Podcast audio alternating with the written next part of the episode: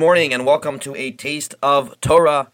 Today we will explore the parsha of Yisro, a very a dramatic and exciting Torah portion, the Torah portion that the majority of the parsha discusses the giving of the Torah at Sinai to the Jewish people, the the most significant, the most important event in Jewish history. But before we get into the giving of the Torah, the first couple readings discuss Moshe's father-in-law. We are already familiar with Yisro from earlier in the Torah. When Moshe flees Egypt, he travels to Midian.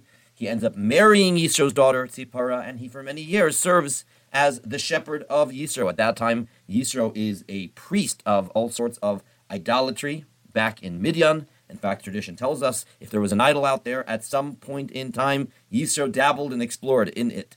He was respected by others, he was seen as a leader. But now, in the events following the exodus from Egypt, Yisro hears the news about the splitting of the sea and the Jewish people's victory over Amalek in last week's Torah portion, and he decides right then and there he's leaving his home behind in Midian. He's coming to join the Jewish people. The Torah tells us that when he joins the Jewish people, he brings with him his daughter, Moshe's wife, Tzipora, as well as Moshe's two children. Now keep in mind that Moshe had left his wife and kids when he was summoned to go to Egypt to begin his mission in freeing the Jews from Egypt. It was his brother Aaron that said, We have enough Jews in Egypt right now who are under the jurisdiction of Pharaoh. Why in the world would you want to bring any additional person into Egypt more than necessary? Leave your family back behind in Midian. And indeed, that is exactly what happened. And they were not present at the exodus of Egypt. It is only now when Yisro is coming into the Jewish camp that he brings Moshe's wife and children. Moshe warmly greets his entire mishpacha. He gives Yisro a tremendous amount of respect and Yisro now praises Hashem in front of everyone and says, After all the exploring that I've done in my life, now I know that Hashem is the truth. The Torah then jumps into a major contribution of Yisro to the Jewish people. There's much discussion in the commentators as to whether or not this incident happens right after he comes into town or at a later point in history, long after the Torah was given. Whatever the event, the Torah puts it over here while we are on the subject of Yisro. But Yisro sees Moshe judging the Jewish people Whenever there is some uncertainty as to what is the Torah law, subject matter that needs further explanation and elucidation, it is Moshe that explains it. When two people are in an argument and need a judge to rule on their case, it is Moshe that is the judge. And Yisro sees this and says, This is not sustainable. No matter how great you are, Moshe, you cannot be the one leader of the Jewish people. And the Parsha goes on to explain an entire system that Yisro establishes of various levels of judgments all court cases, all Torah questions up for discussion are going to begin on the lower level, and only the lower judges do not know do they get upgraded to the higher level judges to the extent that the hardest and most difficult of all issues approach Moshe. And indeed, Moshe asks Hashem, and Hashem says he should listen to the advice of Yisro, and this system of judges is established. This is the great contribution of Yisro in the Parsha. Nonetheless, a major question comes out of this Torah reading, and this is going to be our spiritual takeaway. For the of this parsha is going to discuss the Ten Commandments of the giving of the Torah to the. While Moshe's father-in-law certainly plays a role in the story of the Jewish people, and it's beautiful that the Mishpacha rejoins Moshe, it's still odd that this story is specifically placed prior to the giving of the Torah, and in a sense, it goes more than that. Yisro gets the naming rights on the most significant Torah portion at all. Typically, typically the name of any parsha should highlight the central idea of that parsha. And in this case, that just doesn't seem to be the case. Yisro seems to be a story that is highly insignificant in relation to the events of later in the Parsha. There are several answers to this question, but this one is my favorite. When Yisro joined the Jewish people, he was not there because he had to be there.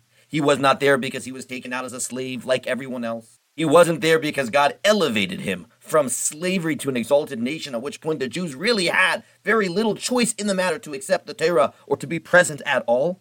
After all, Hashem himself took them out of Egypt. And he wasn't there because he didn't have anything to lose. He had a lot to lose. He had a very significant life, a respected life in Midian. He left behind his great home, his influence and his power to become a commoner amongst the Jewish people because he sensed a truth and he wanted to be part of that truth. He was moved. His heart was inspired. He felt there is emes, there is something incredible taking place, and I want to be part of it. He chose his Judaism, and therefore he is seen as the quintessential convert.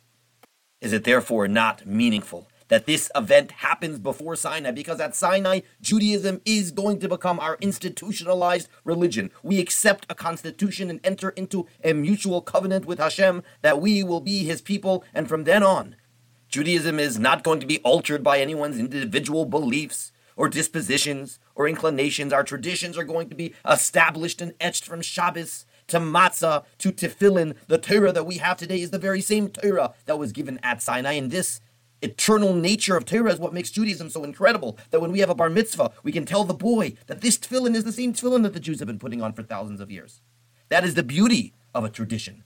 But there's also the danger that when something is institutionalized and fixed for generations, it's subject to the pitfalls of being robotic, of being monotonous. When you do the same thing year after year, it can, God forbid, become dull and meaningless. Indeed, this is one of the challenges so many people have with institutionalized religion because they say it cripples creativity and dulls the senses. It turns us into narrow creatures worshiping God in a status quo way, taking away that passion.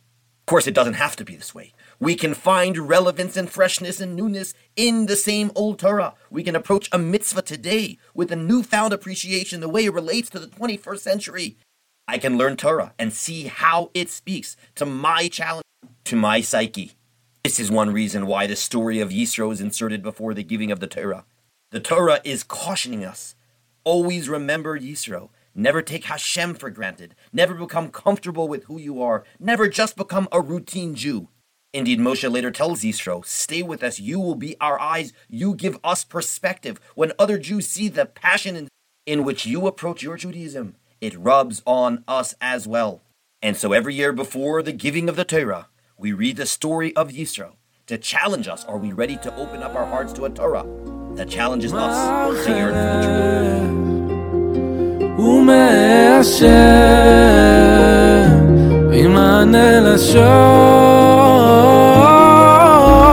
השם, שפתי תפתח ופי יגיד